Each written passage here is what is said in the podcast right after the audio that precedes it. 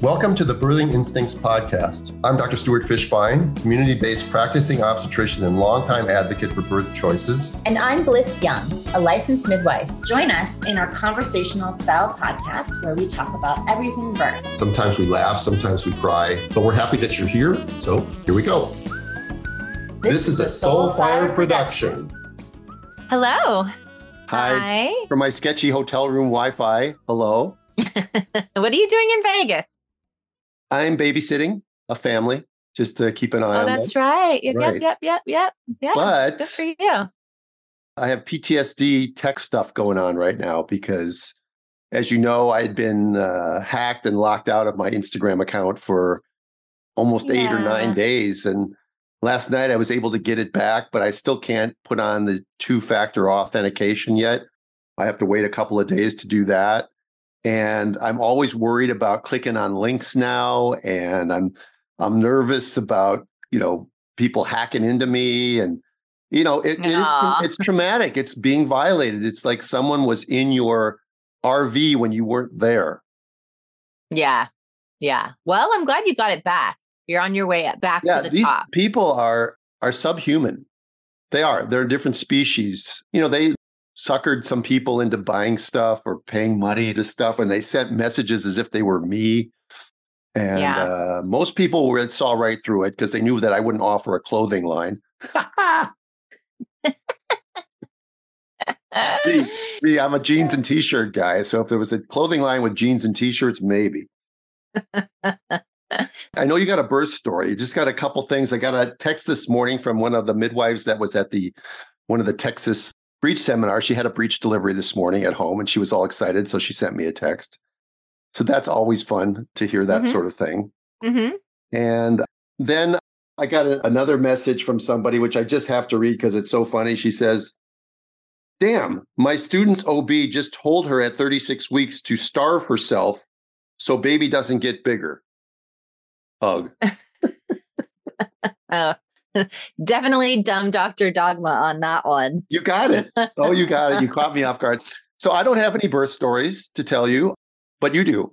So let's get into it. But yeah. let's tell people about our guests today first. Who we have coming on?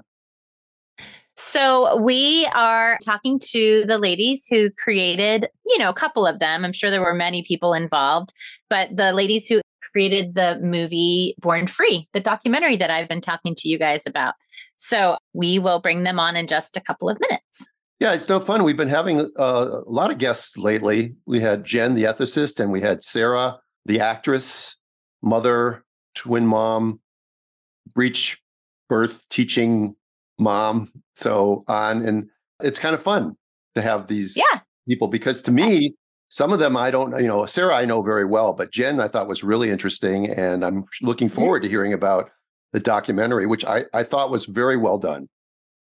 Yeah, me too. I, I did. really I thought, enjoyed it. I, I actually that... cried through most of it. okay, so tell us your birth story. Yeah, I mean, we don't have birth stories very much anymore, huh? When we were in LA, you and I were doing, you know, several births a piece and we could go back and forth with birth stories all the time, but we've we've slowed down considerably. So I'm always excited to tell a story. So this was a first time mom.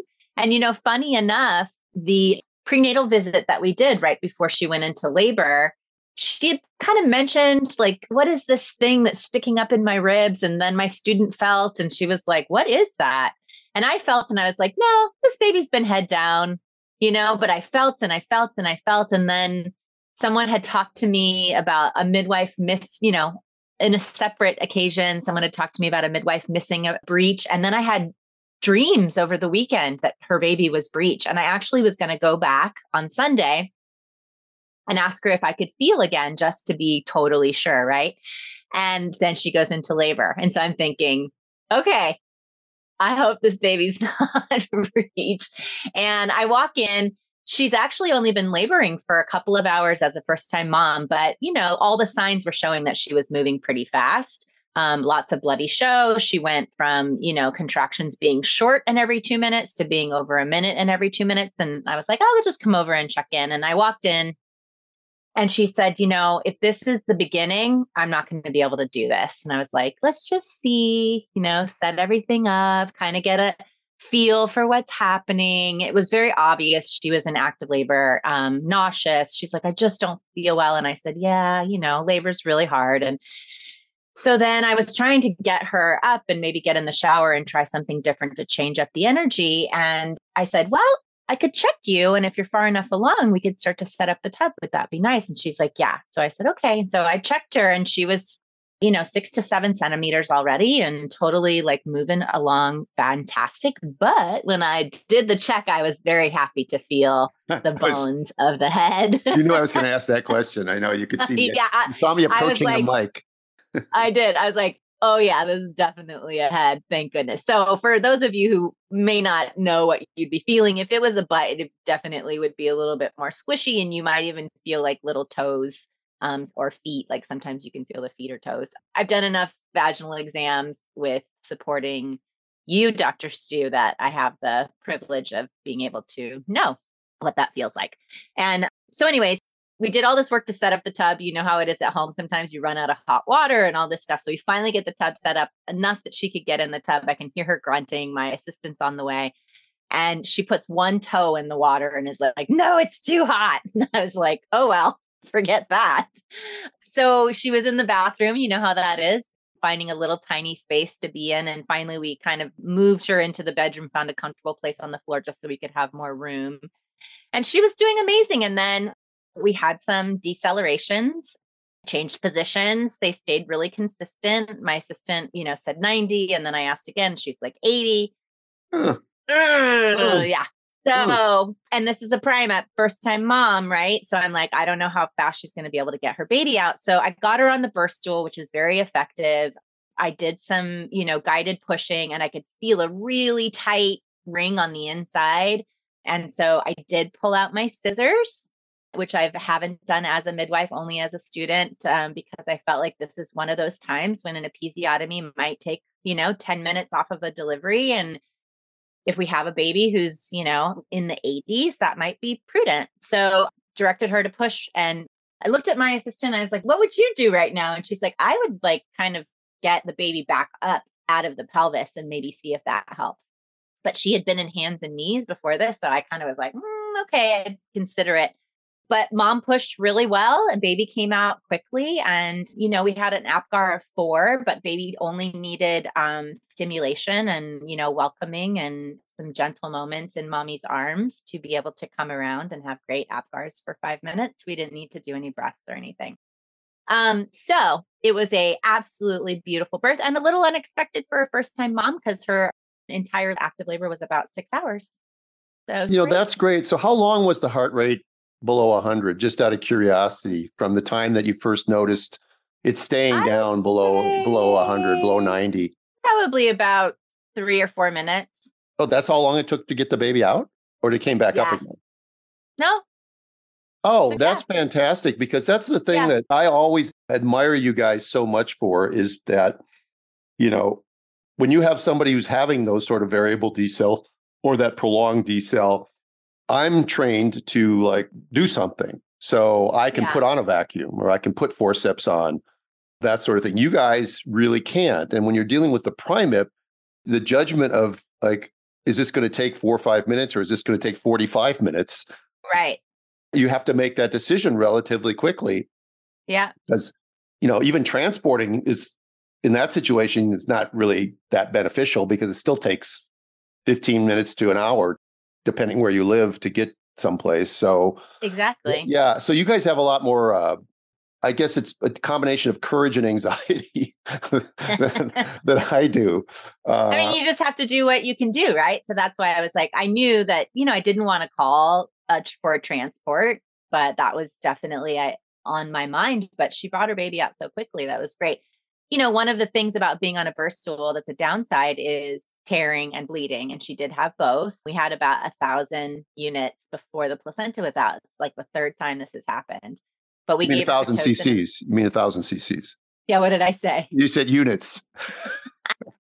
Yes cc's those units. Yeah, um, those anyway units. we gave her pitocin and the bleeding was totally managed and yeah did a so long you know, suturing but you know what did it? we, it's kind of like the old saying if you pull out the forceps the mom pushes harder so you pulled out the scissors she didn't. She didn't see it. My student didn't even see it. I know. I, was, I know. But you're right. I know what you're talking about. So, anyways, that was really fun.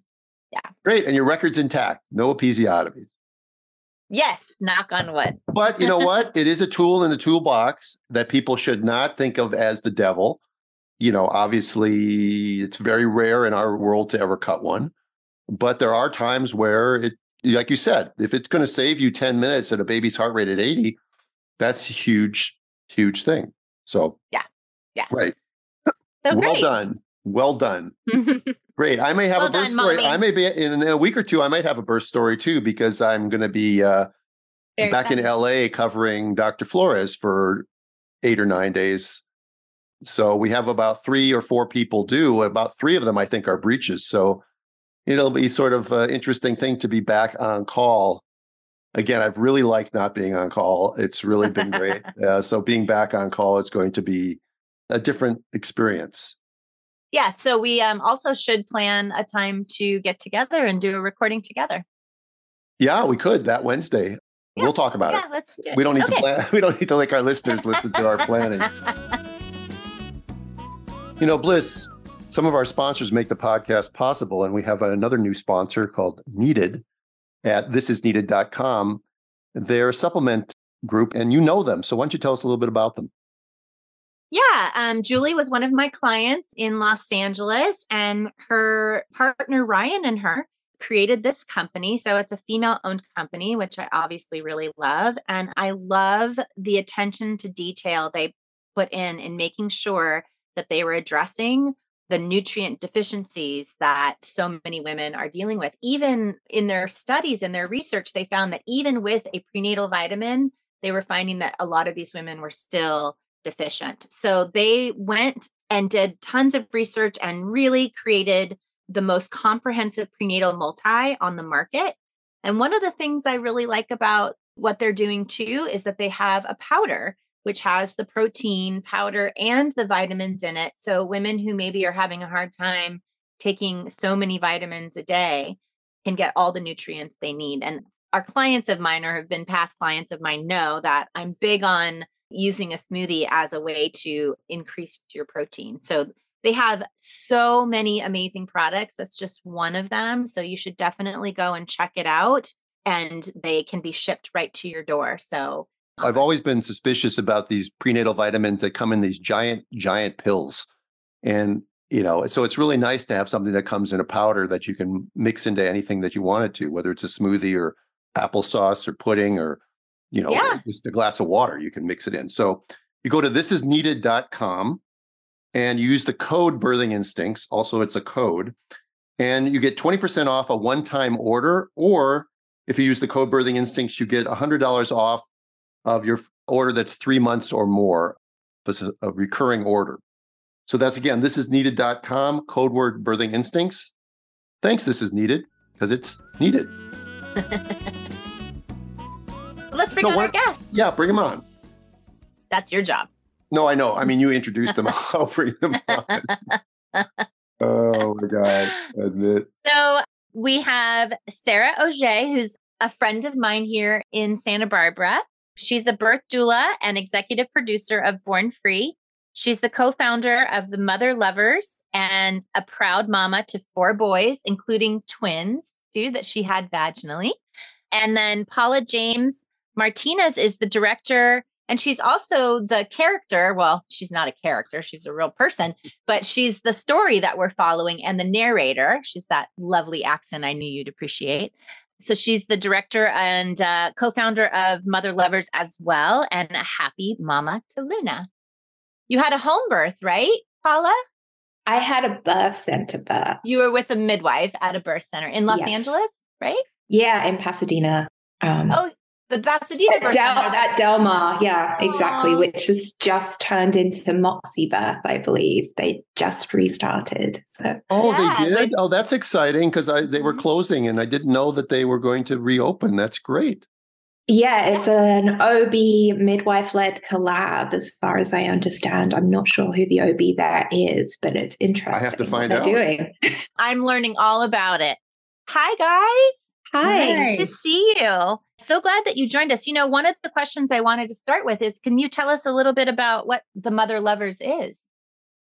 Sara, do you want to start? I can start. I mean, basically, I think it came from I made the film in essence because I discovered the state of maternal health in the United States through the process of having my own child. And, you know, growing up in the UK, it's a diff- very different system. And then, like, the data poured in and everything started to pour in, and it got bigger and bigger and scarier and scarier. And I was like, this is awful. But also, in the process of making the film, I met so many incredible human beings and so many people trying to make change, and people like Sara, and, you know, and there's this big expansive world, but I was like, everyone's kind of disconnected. And I came from the space of, I was a women's magazine editor. I can talk big, you know, to a lot of people. That's why I made the film.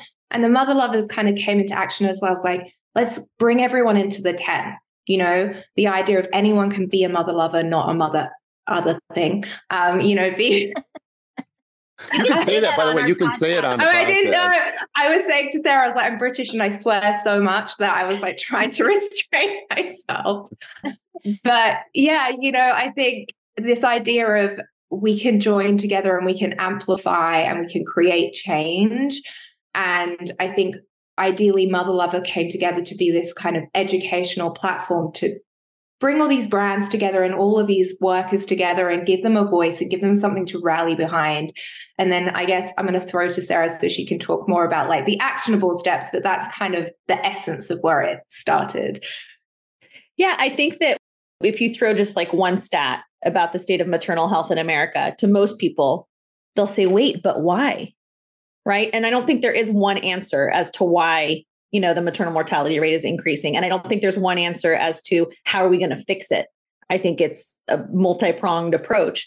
And so the mother lovers is just trying to create a space and bring together everybody's voices and everybody's talents basically to create an awareness for this story that happens to millions of American families to promote access to affordable care by providing, you know, grants for people who can't afford home births, for example, by providing scholarship funds to train more midwives, you know, creating a platform where people can have equal access to educational material so they can have make their own informed consent and create a space where we try to promote and have hold providers and among and then some it goes beyond that accountability in their care and the care they're providing so the mother lovers is the arm through which all the stories that are told in Born Free, which are just a small fraction of what happens every single day in America.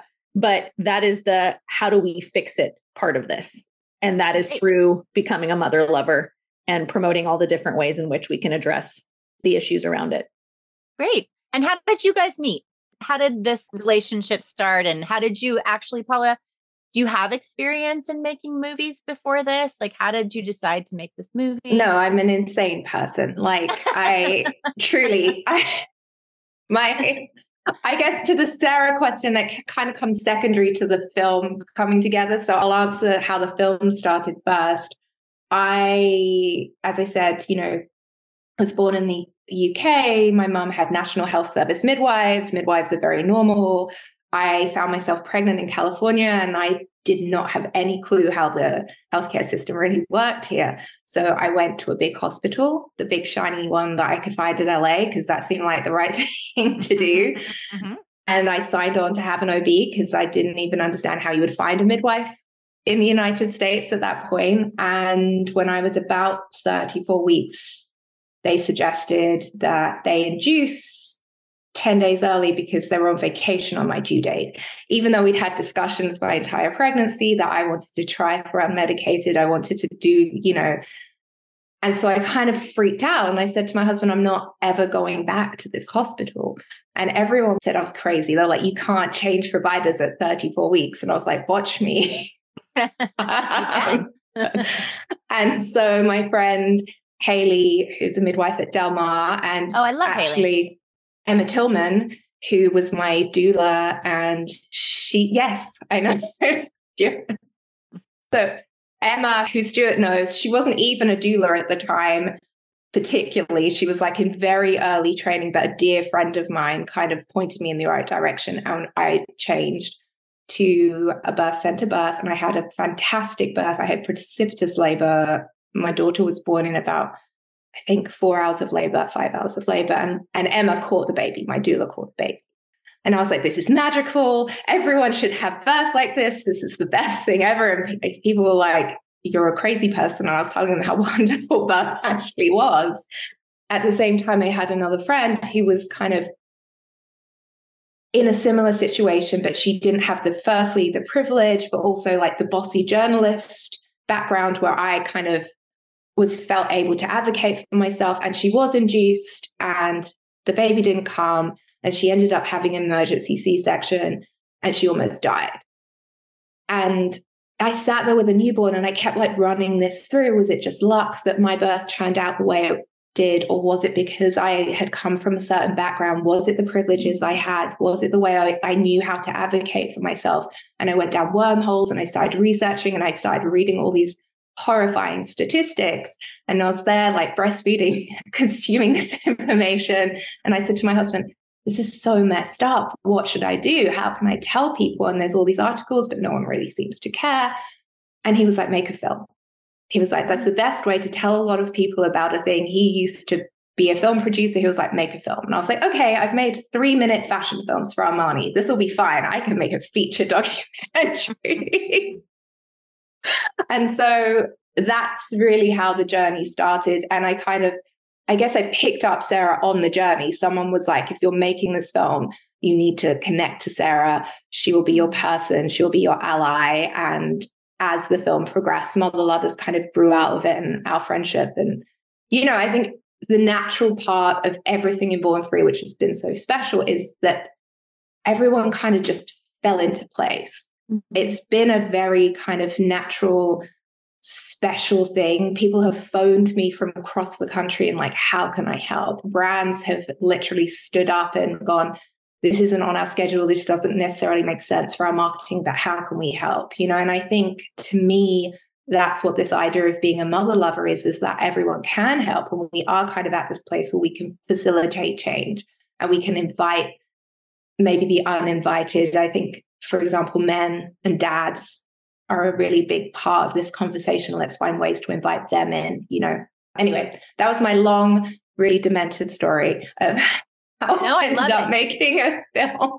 I love it. You know, I didn't end up making a film, but your story sounds similar to mine in that when I was pregnant, you know, I also found myself like, where are the midwives? Because I had watched my sister deliver with midwives, you know, 10 years before. And there I was, you know, just going down the normal path. And mm. then I started devouring, you know, all of the information. There was actually a book called The Immaculate Deception, which somehow I got my hands on from the library. And I was the same thing like, how is this not a thing that everybody's talking about? Why are we not shouting from the rooftops about this? So I can really relate to that, to, to dis- discovering this and feeling like you wanted to really help people understand more. Um, I'm giggling because mine's the opposite. Whereas I was convinced I was going to have midwifery care, convinced I was going to have a home birth, and then found out I was having twins and went, oh, wait, now I have to go find an OB. Like I did the opposite. mm-hmm. and Sara, do you have a film background? Like, what made you an expert and somebody she had to meet in making this film? Like, what's your background? So, no, I have never ever been involved in a film before, but I have spent, you know, I became a birth doula many years before I became a mother. And I've had a long standing devotion around maternal health and access to equal care. And I've done it both in the US and abroad. And I was part of an incredible group of women philanthropists who came together to fund pilot projects for a big global health organization in hopes that the governments would then pick them up because often what happens you know, in actually in a lot of countries that receive aid, is that someone will parachute in and provide all the aid and then leave again, and then they're kind of stuck without having ongoing care of what it might, you know, what they might need. You know, it's it's the whole teach a man to fish or give a man a fish kind of mm-hmm. thing. And mm-hmm. so for over four years, I worked on a pilot project in Uganda that just helped change the government's attitude around misoprostol and what that looks like to include it in all of these what are called mama kits, which is what every woman has to buy in a pharmacy in order to birth in either a national hospital or at home or in a, a, rural clinic. And to include it as part of those because the rates of hemorrhage um, among women in uganda was shockingly high. And so within that group of female philanthropists so I've, I've worked in nonprofit work for a long time. And it was one of these these women that i worked with that i looked up to that actually had met paula and said well if you're interested in maternal health sara's your gal kind of thing and so no i've never done anything with film and i can't honestly say I had anything to do creatively with this film, but I have immense passion and I was sure that this message needed to get out. And so I put, you know, my talents to work in being able to find funding to make sure we could finish the film and get it to where we wanted so that more people could see it.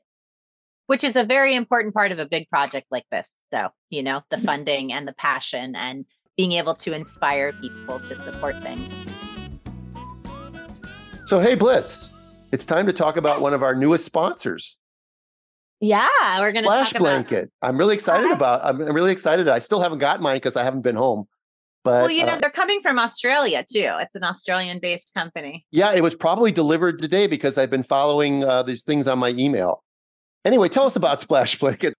People don't want to know that I'm waiting for mine.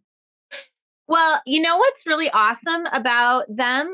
For one, they're luxurious. So they're so soft and they're something that you absolutely would want to cuddle up next to. But the thing that makes it really amazing is that it is waterproof and absorbent and holds up to a liter of fluids without leakage. So there's so many different things that you can use this for. Originally, they made them for, you know, sexy time for people who wanted to have something underneath them I don't know about you, Stu. I'm not going to ask you this question, but our listeners, you know, if you ever had sex while you were on your cycle and you, you know, you decided to pull out a towel or something, it's not really the sexiest thing in the world, but you have this beautiful, luxurious blanket to be able to put underneath you is really amazing. But they have all of these other ways that you can use it. So you can use it during your birth. If you're laboring and you are bleeding or having bloody show, or maybe your fluid is leaking, it's a beautiful thing for that. You can use it postpartum. Maybe you're on your cycle and you are wanting to free bleed. And so you want to just be able to lay in bed and relax and not have to worry about that. It's a beautiful thing for that. They also talk about it for your babies, like putting it in their crib or something so that if you have leakage from their diapers or maybe your changing pad, um, they're so versatile in so many different ways you can use it. And again, they're so beautiful. They have an amazing array of colors and definitely check them out. You want to have something lovely to have at your home birth. This is something that would definitely elevate that process. Yeah, and obviously it's machine washable and just soft and cushy. And I'm very happy that they've chosen to be a sponsor for us. So if you if you go to um, www.splashblanket.com, that's S P L A S H B L A N K E T, for those of us who are literally challenged.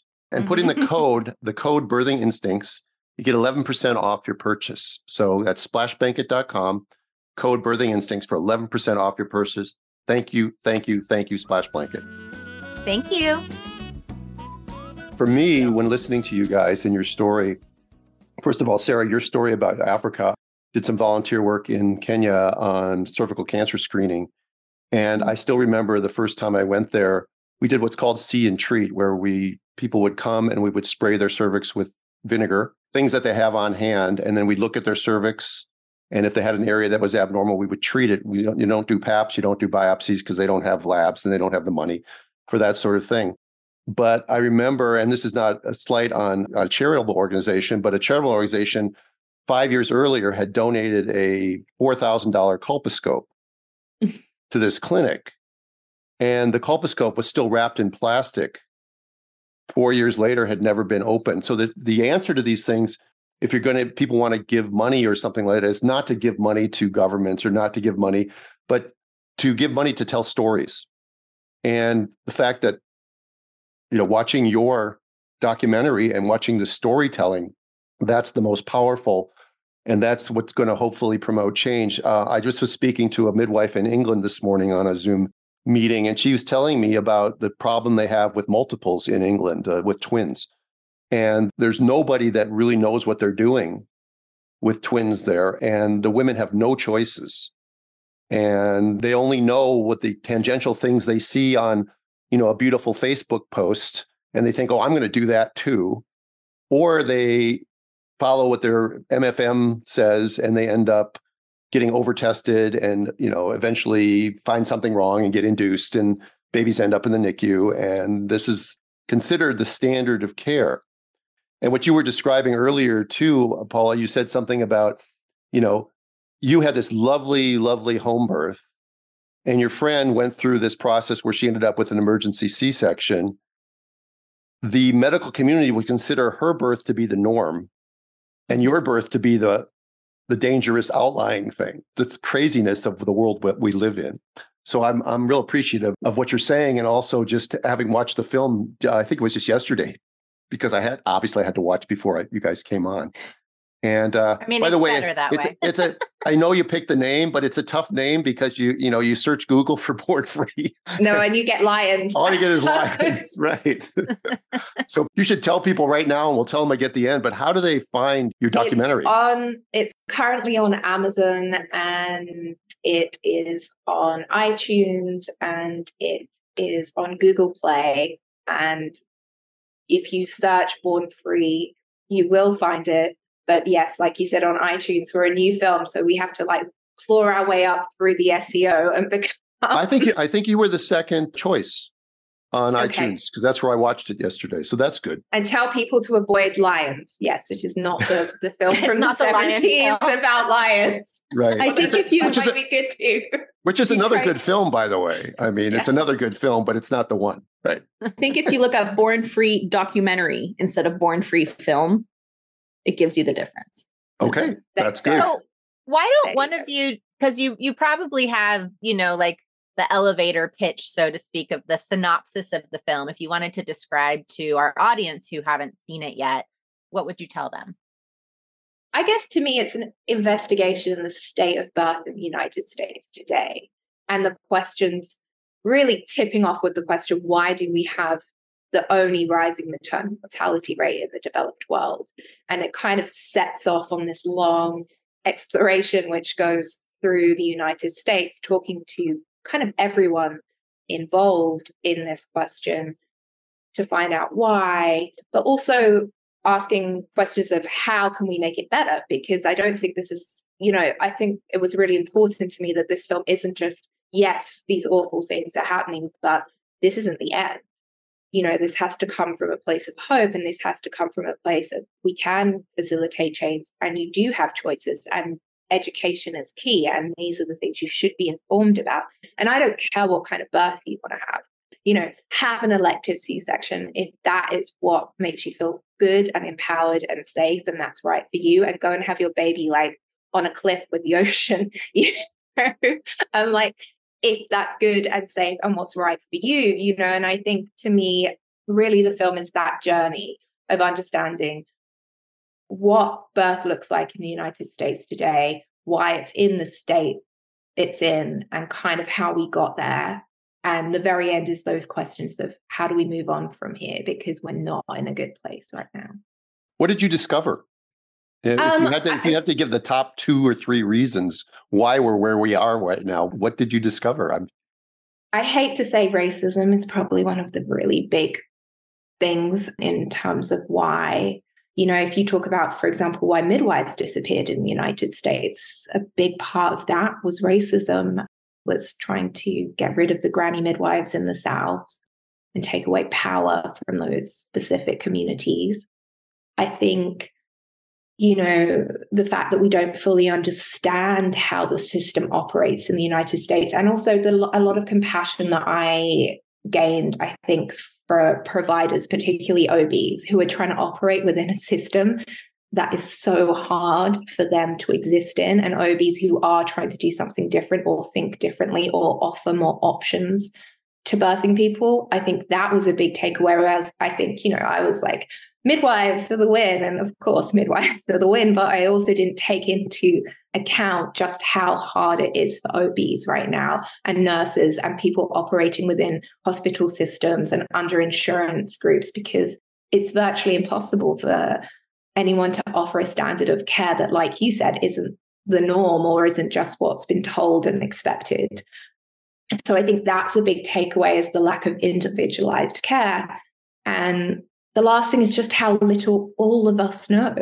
I mean, maybe not all four of us on this call, but you, you know, I think in general, it's so late. And I was reading recently about the American Heart Foundation was talking about this idea of the zero trimester and how that's so important and how we should all actually know bef- in an ideal world ways in which we can care for ourselves before we become pregnant or at least have some kind of understanding of our options before we become pregnant you know even if your pregnancy is a surprise i think being a young person who understands what birth is and how it works and what's normal and what your choices are and ways in which you can take care of yourself are also like a big vital component. So to me, I guess unfortunately, racism is a huge part of it.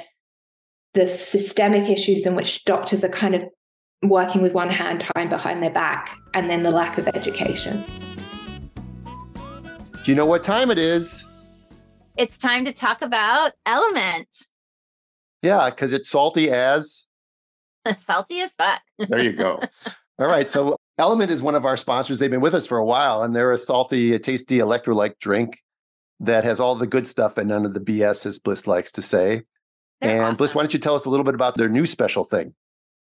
Yeah, so they're so excited for us to announce that they have a chocolate medley, which is three flavors chocolate caramel, mint chocolate, and chocolate salt. So it sounds delicious. You can put them in any of your hot beverages or obviously the way that you would normally have used your LMNT. Yeah, I like to I like to call it the menage of chocolate, but but we also they also have all the regular flavors like uh, yeah. unflavored unflavored and mango chili and raspberry and watermelon and probably other ones we're forgetting citrus. So go to uh, www.drinklmnt.com backslash birthing instincts. It's not a code, it's a backslash birthing instincts. And you do that, and you're going to get a free sample pack with no matter what size you make. So go to drinklmnt.com backslash birthing instincts. Support them because they support us. Thanks, LMNT. Thanks, LMNT. Yeah, I would say that like when you talk about racism and the doctors being, you know, I feel significantly strongly about both of those. And the problem is, is the answer is always in the corporate world is just, you know, pour more money at it and more more access to care. You know, it's a term that you'll hear passed around state legislatures in Washington, D.C., but it doesn't state anything about the quality of the care that they're getting access to. And if you're getting access to care that is crap, then your results are going to continue to be crap. And um, the, the people that are running our systems right now that make it hard for the nurses and the doctors to treat people as individuals and not as you know cogs in a wheel or, or, whatever their interest is not in making it better for the individual woman in labor. Their interest is the business model of which they have ultimate control of.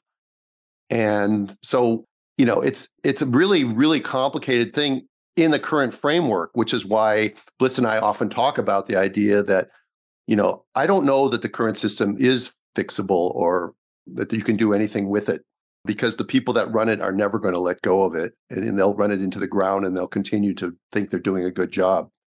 So, you know, we've looked at alternatives and it's really hard to start something up like that because you face all kinds of legal and legislative obstacles put in your way to trying to provide the good sort of care. We talked, Blyss and I have involved in a project in Kentucky, maybe that, you know, is an ideal situation.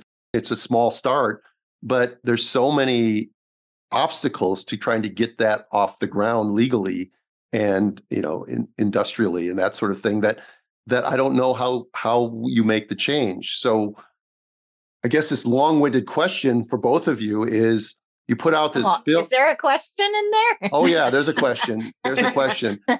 because I know what we think, Blyss, because we talk every week all the time. But I want to know from your point say. of view as mothers, how do we reach all the other mothers to, you know, maybe we need to make it uncomfortable for the doctors and nurses that are are are just keeping their heads down and working every day.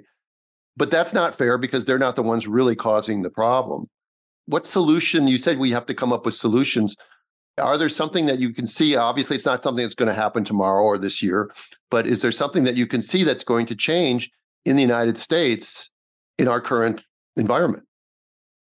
I think Yeah, and follow can the I- money. Sorry, can go I- ahead. I just want to add something into that question too, because long question. no, but because, you know, as I mentioned, I was in your position, Paula, 30 years ago. My baby just turned 30. And so, you know, I've been looking at it for 30 years and jumped in like you did. Like, I'm going to make a change. I, it's about education and informing people. And what I have found is even with a woman, I'm sitting with a woman and she's got all the information, she still can be totally terrified to bump up against the cultural paradigms and is so it's so ingrained in her that it's more than just pointing the finger i think that's kind of what you're talking about stu Yeah. it's like pointing the finger at the system which in your film you talk about episiotomies and how it's been outdated for 20 years yet there's still people cutting episiotomies regularly because even with the information and the statistics and the studies and all of this advocacy, getting things to change in the hospital, it, it takes forever. And then we- we've got this all of these women who are inundated with the information, as you also talked about in the film, images and stuff that we see in media. And so even when you help them understand that there's an option, they're not always taking that option. So answering this question, I just kind of wanted to bring that into the conversation as well. And I like you said, this is really complicated. I don't think there's Yeah. one like, oh, this is the answer and we can do Come it. But Paula, I, give us the answer. I'm gonna fix fix America. Please, Um, please, no. please. I've been But searching I- for my entire career. I what I do think is interesting now is actually some of the investment in femtech and healthcare tech and the disruptions in insurance industries because i think like you said it's a capitalist system it's a capitalist structure and none of us can pretend that it's not going to beat that so i think what's really going to help facilitate change is one for example, in the end of the film, I actually went to Mother Ad Agency and I was like, please rebrand midwives and birth for us in the United States because we need to rebrand it like a corporate thing. Like, take this on as like, let's advertise it to every woman in the United States. Like, these are what midwives do, and this is why they're fantastic. And let's reframe it and become and start from like 15 year olds seeing imagery and normalization of that imagery. Because, like you said, it's so ingrained in so many people. So I think taking it as a business, but if the business on one side is the business of fear, then we'll take our business on the other side and we'll treat it like a business and communicate in the way and use the great advertising experience and the great marketing experience and the fashion magazine people and like let's take our allies and talk about it in a different way and take it seriously in that sense because i do think that's how you change a conversation at least generationally. And then i think also yeah let's look at corporate disruptors let's look at where the venture capital money is going. Is someone going to come in and create an insurance company that pays specifically for birth and it creates a home birth network and it creates a legal framework in which it's actually cheaper for families to access home birth care or midwife care? Is there going to be a model that creates a midwife in every you know small town mall that you can drop in and takes it up to scale. I think unfortunately as much as you know i'm a, a big hippie at heart you have to take this on at a corporate level and that's where the change is going to come. It's going to come from having people see there's an opportunity here and there is a swell. And i think particularly if you look at like gen z they want all the information. They want all the information about all the things. They're like, educate me, give me everything. Tell me I want to make my own choices. I want to understand where this is coming from. I think if you could come in through that generation and create an audience and then create a customer base, because effectively healthcare is customer based in the United States, which it is in no other nation in the same way. So we really have to communicate to our customers, which then allows those in venture capital to see a market and that's how we're going to kind of change things, which maybe sounds really weird and messed up, but I think it's the only way for like real systemic change to happen. No, again, I'm going to share with you. It's so funny. I love having this conversation with you. But when we created the sanctuary, which I don't know if you know, but it's a birth center that I had in Los Angeles. It was the first birth center in that area in a, in a long time because they had all closed. And the vision was to create a brand that could be kind of like, I know this sounds terrible, but kind of like the Starbucks of birth centers, of midwives, so that no matter where you were, you could see that brand and you knew that it was trustworthy and it was recognizable. And, and, you know, what it came down to was investors and money yeah. and you know and after a while i was so exhausted from trying to just get this one center to be profitable without me sitting behind the desk that you know i finally said i'm just going to have a small home birth practice and sara knows i have a little ptsd from you know like doing that work but it's the same concept that you're talking about is it's creating competition for the current model so that the consumers are the ones who are demanding it, which creates a shift. So it's yes, I agree. and I would add to that because I think that a big part of looking at the VC funding and looking at disrupting the corporate part of it, I think that's like the very high level we've made it. We're disrupting all of it. And I think to reach that level, there has to be a lot more private funding. Yeah.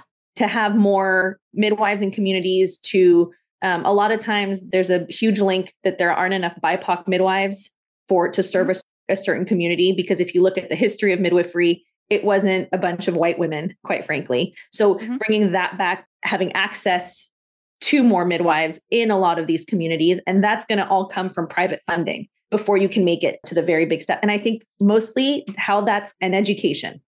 Private funding is going to start for part of it because a lot of midwifery obviously practices are you have to pay out of pocket. Same with a lot of obstetricians that don't want to work just within the system. You know, like Paula said, the ones that are practicing with one hand tied behind their back, a lot of them you have to pay those out of pocket too because they don't want to be part of the bigger system. So if we're able to create more funding so that that access to that care is available to more people, that continues to give us more stories to tell, more people to inspire. You know, when I told people that I had my twins unmedicated the best possible hospital experience, but I fought for that experience. I went out to find the care provider that I want to have what I could, and then ended up having two home births afterwards. And people go, wow, you're brave, or wow, you're lucky. And I'm like, nope, just educated. There's no other answer. I just did my homework and I followed through.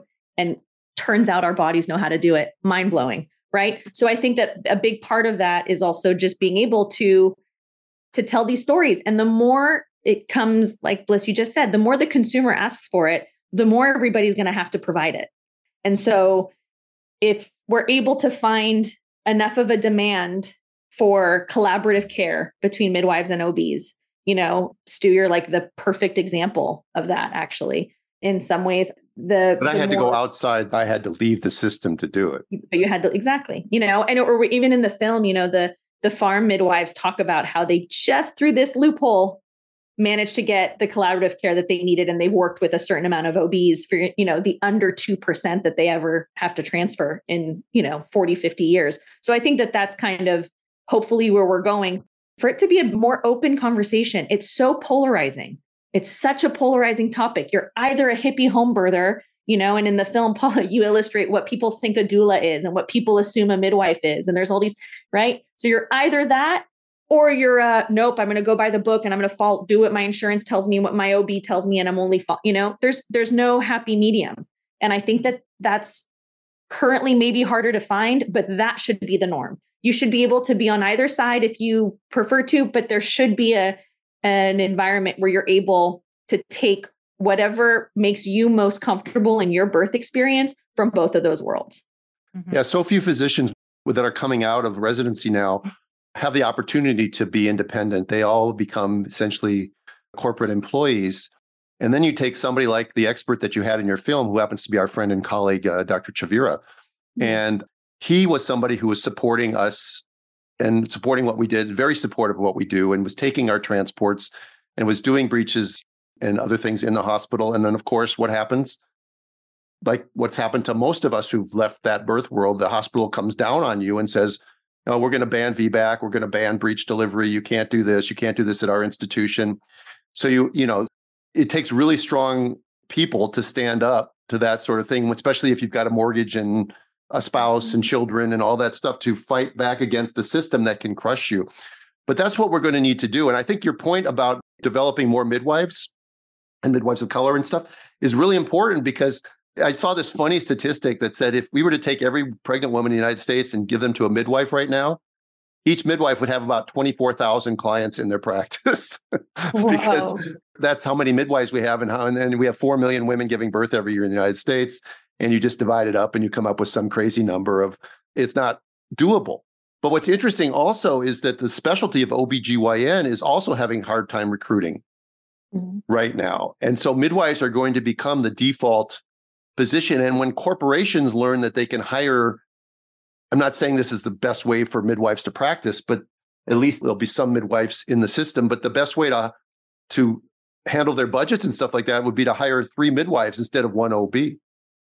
And I was going to say to your point, um, speaking to Charles, who's the father who lost his wife in the film, he lives in Georgia, and I think it's half, maybe just under half of all counties in Georgia do not have a care provider, a maternal health care provider within yep. the county. And so to me, like you said, there's going to become this like literal crunch where there's going to have to be a solution. And, and one of the and one of the best providers in in Georgia, a friend of ours named Brad Bootstaylor. I don't know if you've heard of him, but um, he he was a, a, a black man. He was a eloquently spoken. He was a former military. He was um, an MFM who supported breech and twin deliveries, and he got run out of his hospital in Atlanta. Right. Yeah. And so I think that there's going to come like a literal need. And I think that's almost where the crack is, is the fact that we need providers and we need them in all these spaces. And like you said, if we could keep training midwives and we could at least in those counties, they could have access to some level of care and some local care provider that they could go and see, even for all of their prenatal care, even if they had to travel slightly further afield for the birth. You know, I think if you start there, if you start normalizing the idea amongst these hospital groups, but also amongst moms that they can see these people week in, week out, and they do have the experience and they are trained and it is safe and they trust them. I think that's how we're going to build trust. And I think it's going to have to happen because, like you said, not that many doctors are choosing to become OBs anymore because it's so rough and there are not enough midwives. So we're going to have to invest both at a federal level, a state level, and a commercial level in more midwives and nurse midwives and have maybe OBs kind of work with them because otherwise, who's going to be delivering all these babies? Like it's just, you know. You're right about that. I love what you talked about the advertising and marketing and making midwifery much more cool mainstream. Again. What's that? making midwives cool again. Well, midwives have always been cool. they just the, they just haven't mainstream. been they haven't been marketed well. But the scary part for me, guys, is that who's going to train these midwives? Mm. Are they going to be trained in the medical model? And then what do you have? You have midwives. Right. So we got we have to somehow a whole other conversation. Well, it's also we have to market the midwifery model of care, mm-hmm. not just midwives. I, I think the part that also we have we have to address is there is the prenatal care and everybody thinks about this around just when the baby comes, right? Which if you look at a whole pregnancy if you look at all of what's income would get to get to that point that's a really short window in time where a woman is actually needing care and i think where midwives are a really important puzzle piece even if a family is seeking ob care even if a family had to have an emergency c-section even if whatever the outcome of the actual birth process may be, I think postpartum, we're not taking care of our families enough. And if you start to look at statistics around the maternal mortality rate and what percentage of that is caused due to maternal mental health declining, there's a huge gap right there where midwives can fulfill that. In the UK, again, even if you have a C section, you're sent home three days later, day five, day seven, day nine, NHS midwives are going to come over and check on you. They're going to make sure you have a lactation consultant if that's what you choose. And I, having had, you know, midwifery care and OB care, I happen to have an OB who actually came to my house when my twins were a week old, right? I happen to get that unicorn who Dr. Rodkey, who's in the in the film, right? But knowing how important and then having had my you know second birth at home how are the older brothers adjusting how are you feeling about it are you overwhelmed with having had another baby what is that you know so many questions not about how are you healing and how's your breastfeeding that we were good on. But how am I feeling about having brought another baby into my mix? How is my, you know, mom guilt? How am I managing that? Am I off my feet enough?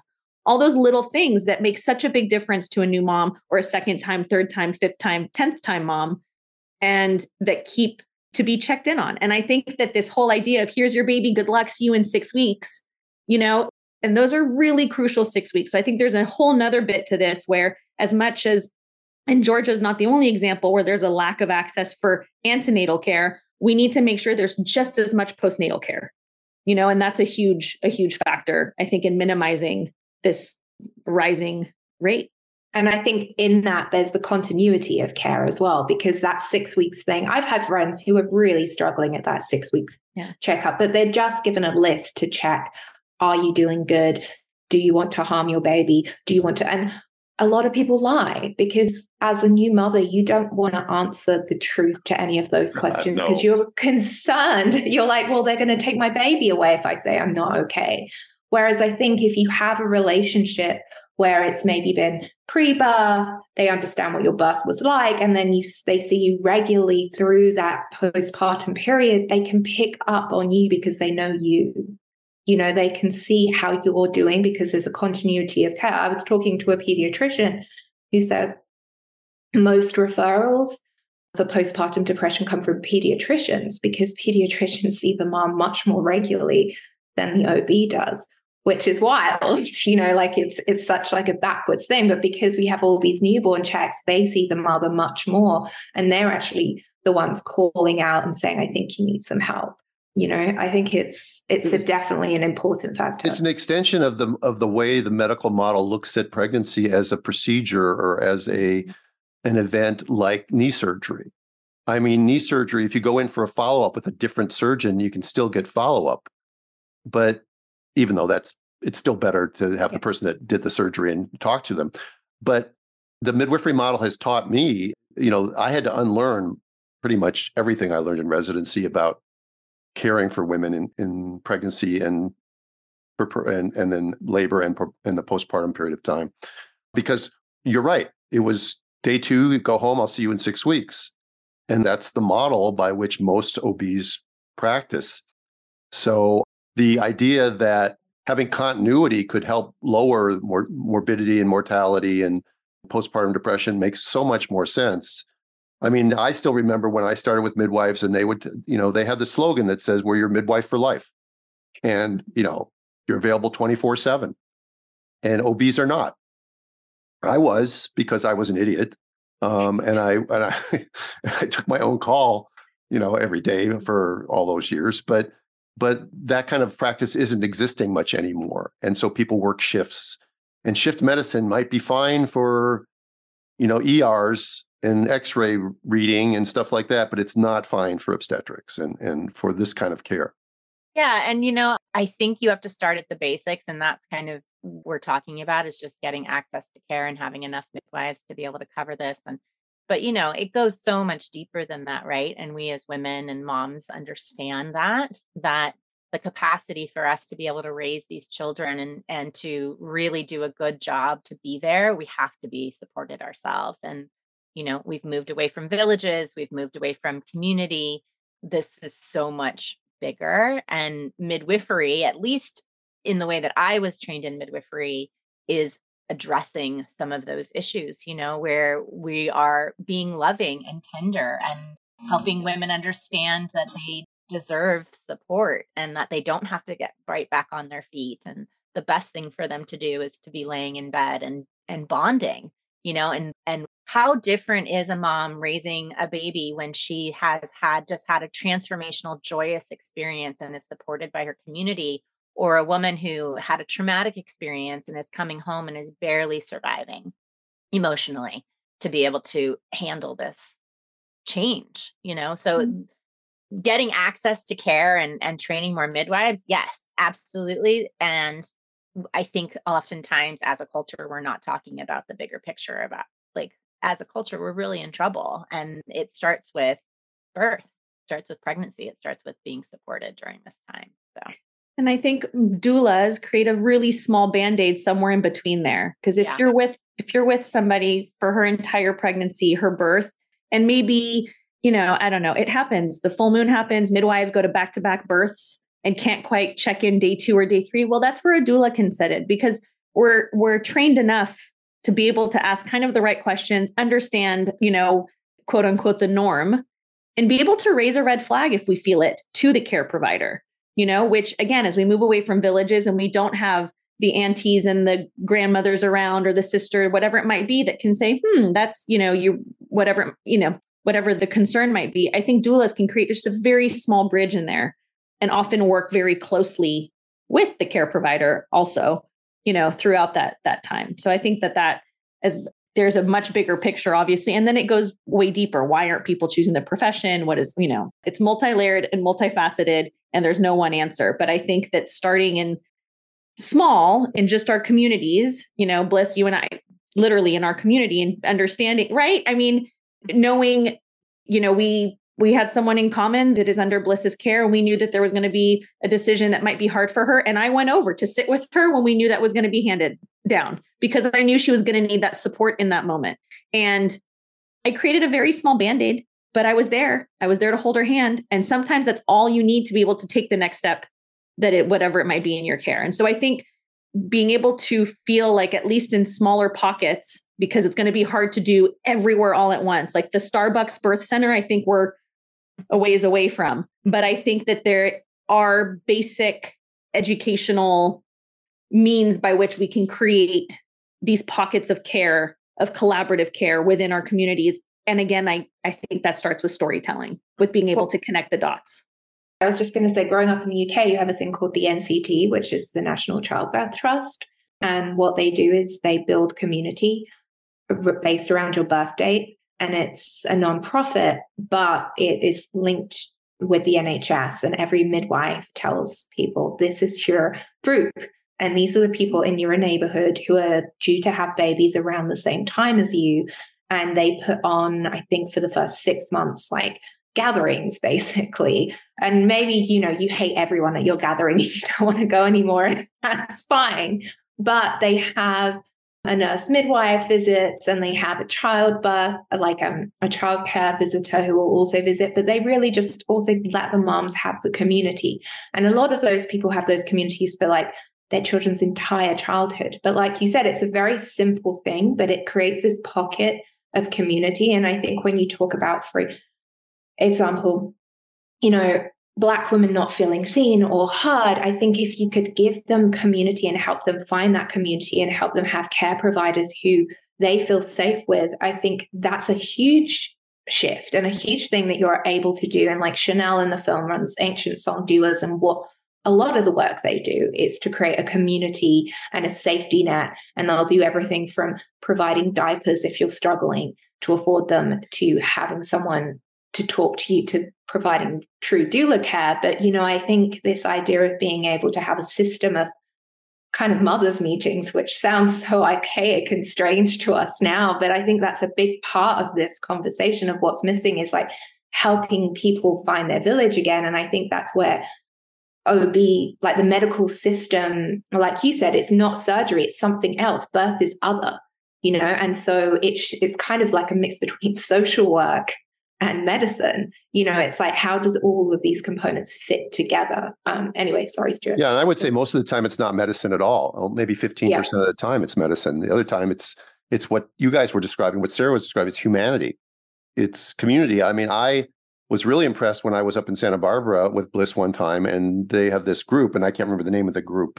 Centerline. Um, yeah. Yeah. Well, we sat outside mm-hmm. and couples that were pregnant came, and we used to do this at the sanctuary too. We have a sense of community. And then when you were talking about doula, Sara, I was thinking as, you know, from my perspective, anybody that wants to do doula work is a saint, in my opinion, because by just the very nature that you want to be a doula means that you are somebody who actually has humanity and who cares because you're not getting rich most most of the time being a doula and the hours can be incredibly long and and it is that bridge it's actually more than a bridge it is one of the pedestals of the bridge without doulas i think that the system does collapse and then we end up with what we have so it's it's of vital importance I, I wonder for me what I, the, this is always when I people ask what's my interest in maternal health and why. And actually, Charles says this really well, who's in the film. He says, You're, There's one of two people in the world. You either are a mother or you came from a mother. Mm-hmm. Right. And I remember reflecting on what would have happened if my mom hadn't survived her births. Right. Like, what would that look like for me? And realizing, like, what if, and then working in Uganda for so many years and thinking to myself, man, she has four other children that are all under the age of, you know, six. And she's pregnant again statistically, she probably shouldn't survive this birth, right? And how does that weigh on her throughout this pregnancy? No, you know, and they moved further away from their clinic, or she doesn't have the same midwife that used to be in her community clinic, or things like that, right? And it deeply inspires me to pursue to get the answers. And then the thing that blows my mind about the United States is for several years now, this isn't just like a one off statistic post pandemic, this is for several years. There's an average of about 700 women who die due to childbirth related complications every year. And I think to myself that if we had 700 people that died in airplane crashes every year, not a single American would be flying. Mm-hmm. Yet, it's like it's well, it's only 700 compared to X amount of births, or it's and that blows my because it's true. It's like if we had one, you know, I 700 mothers. That's just childbirth. That's not. Yeah, I mean, one kid falls off a teeter totter and they take out the teeter totters exactly. at the park you know, or one kid drowns in a swimming pool, which is tragic, and they pass a law that says every swimming pool has to have a fence around it. Right. Right. But this, you're, but you're we're right. not protecting mothers. But they we, keep doubling down on more interventions, more surgeries, mm-hmm. more medication, more, more, more, more, more, thinking that that's going to solve the problem and not really seeing or being able to see or being willing to be really honest about we're not meeting the needs. We've got to completely look at this. And that's why I think going outside of the system and trying to create new paradigms is really where we're going to make a change because it's obvious to me that putting energy and attention in trying to have them change is beating mm-hmm. our head against the wall. And I loved the word that you used and I'm going to I'm mi- missing it now but kind of breaking up the system. You used a really great word. What was it? Disrupting. Disrupt. Yes. I think that that is really the key right now is to disrupt all of it how we see birth, what what we see as possible, and the systems and all of that. I think that's the only way that we're really going to have. Well, we're good at that. You and I, Blyss. we're trying, man. We're trying in our little corner over here. Before we wrap up, I just have uh, like a question about movie making or documentary filmmaking. Um, because we're big, we're big movie buffs too. You guys don't know that about us, but so obviously since you didn't have a, lot of experience in that but you obviously had some people that were advising you and helping you what was the the best part of it and what was the hardest part of it of doing this this documentary i think for, for me personally the yeah. hardest part was i came from like fashion and visuals and having like everything perfectly art directed and it was going to be this beautiful script and it was going to play out this way and it was going to come documentary when I was beginning, a very established documentary producer was like, You won't know the film you're making until you filmed your last interview. And I was like, No, I'm going to come with a plan and it's going to be like this. And I'm going to tell this story. And she was like, Nope, you're not going to know the film you're making until you tell, have your last interview. And it's true, you don't know what the story is because it's about people. It's, you know, it's reality. And they kind of, so that part to me was really scary and hard was to just not know what you were doing until you got it all back and then still not really knowing what you were doing because you then just have to sit with an editor and piece together all of these stories. And you know born free doesn't have a traditional narrative structure in like we're following one story we're telling the story of a system which obviously is super complicated and could go together in like every different which way. It's like creating tetris. So that was also we had like these scary walls of storyboards and you know how does this connect to this? Because actually everything connects to everything else. So how do you make that linear? So i think to me that part was hard. Some people have said to me was it hard? The sad stories were they hard? And i was like obviously you know we're human you know sitting with people with their pain and their grief is really hard.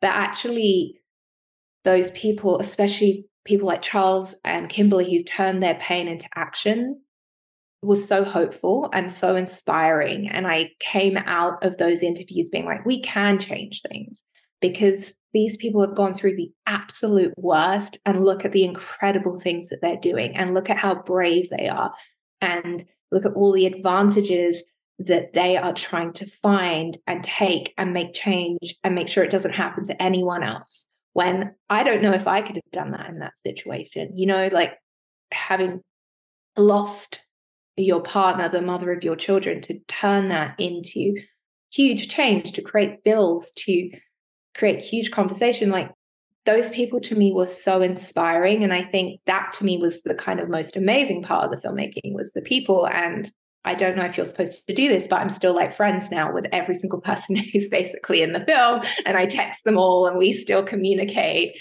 And it's become like a giant family. And I'm assuming not all documentaries are that way because you probably don't want to hang out with like a murder mystery um, or, or cocaine cowboys afterwards. But for me, that sense of community that I found through the filmmaking was was really important. Um, Thank you. And you know, I guess the last part was crew. I made the film intentionally with an all female crew, everyone from visual effects to editor to our composers. And, you know, nothing against men, but I felt like I wanted to tell the story from a way that felt very like female centric. Mm-hmm. And, you know, and I hope that that comes through in the storytelling because every single voice and every single decision comes from that perspective, um, yeah. which was also kind of. Well, I would say as a you succeeded because as a male who's who's basically surrounded by by women all the time, I enjoyed the film immensely. It, it was great. Amazing. Appreciate it. Yeah. So tell us again how our listeners can find the film. Sara, I feel like you were much better at explaining this clearly. So go ahead. You can find the film readily available for purchase on iTunes. It is Born Free Documentary, or you can just go into your search bar and look up Born Free Documentary. Alternatively, if you go to themotherlovers.com, there is all the information about the organization and also the trailer and how to purchase it or watch it on the website. Great. Okay. And besides watching the film and sharing it, is there anything else that you guys want to talk about in terms of action items that we might be able to help with? I think your listeners probably know this, but for me, watch the film. It's a beautiful storytelling journey, not that really illustrates where we're at with our maternal care in America. But I think most importantly, what every listener can do is educate yourself. Educate yourself about what's available in your community. And if it's not available in your community find out how you can make it available in your in your community. Listen to other people's birth stories knowing they're not yours but it's a good thing to listen to be able to make an informed decision about what would feel right for you if you're in that position. And i would say that don't sweep this under the rug until just until you're, oh, well, I'm not there yet. I'm not having babies or whatever it might be. This is something that you need to be educated on long before your journey in parenthood and also keep educated on long after for the sake of your potential grandchildren or for your community around you. You know, I think that be someone's village even if you you already have had your own children or or whatever that might be. But for me it's education and it's a family issue dads, moms, aunts, everybody's involved in this. Everybody should be educated very specifically. And I think that especially in your with your birth partner, I think that's a really important thing. I I encounter a lot of women that say, "Oh, I would have had a home birth, but my husband didn't want to." And my answer always is, "No way, did he give birth?" you know, because I think this is something that, you know, and I've had the conversation with dads who are so unsure because so much of the a lot of it can be very tainted you know, a lot of the resources can be tainted because, well, we know who they're funded by.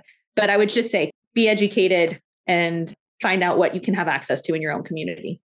Amazing.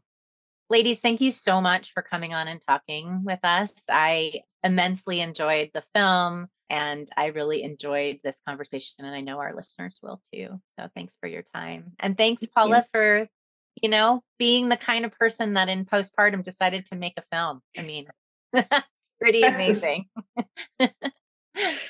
um, Crazy. So thank you so much for being here. You guys can drop off. Stu and I are going to um, wrap up the podcast, but we really enjoyed having you. Thank you so much. It's so thank, nice. Thank you. Thank you guys. Hope to meet you in person, Stu, when you're up in Santa Barbara next time. Uh, we'll make sure what happens. Yeah, I hope so. Okay. Bye, Blyss. Bye, Paul. Bye, guys. Bye. Well, that was a good choice. To bring them on? Yeah. Oh, great. I'm glad yeah. you enjoyed it. Next week, we're going to be talking with a lactation expert about early days of breastfeeding. Right up my alley.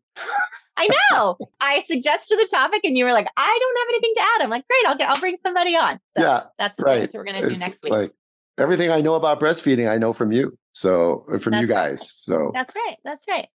Well, it's great to see you. I hope you have a good time where you're at and you enjoy the process. Yeah, next next week journey. I'll be in Los Angeles. Uh, I'm hoping that I oh, run great. into you. We'll cross paths. Mm-hmm. And okay, so everybody, thanks for listening, and we'll uh, we'll see you next week. Okay, bye bye. Thanks for listening to the Birthing Instincts podcast. We know that we all lead busy lives, so we are extremely grateful that you give us an hour of your time each week. If you enjoyed this episode, please share and don't forget to subscribe to our podcast for the latest updates and reviews. To help others join us, you can find Dr. Stu at Birthing Instincts and Blyss at Birthing Blyss Midwifery on Instagram.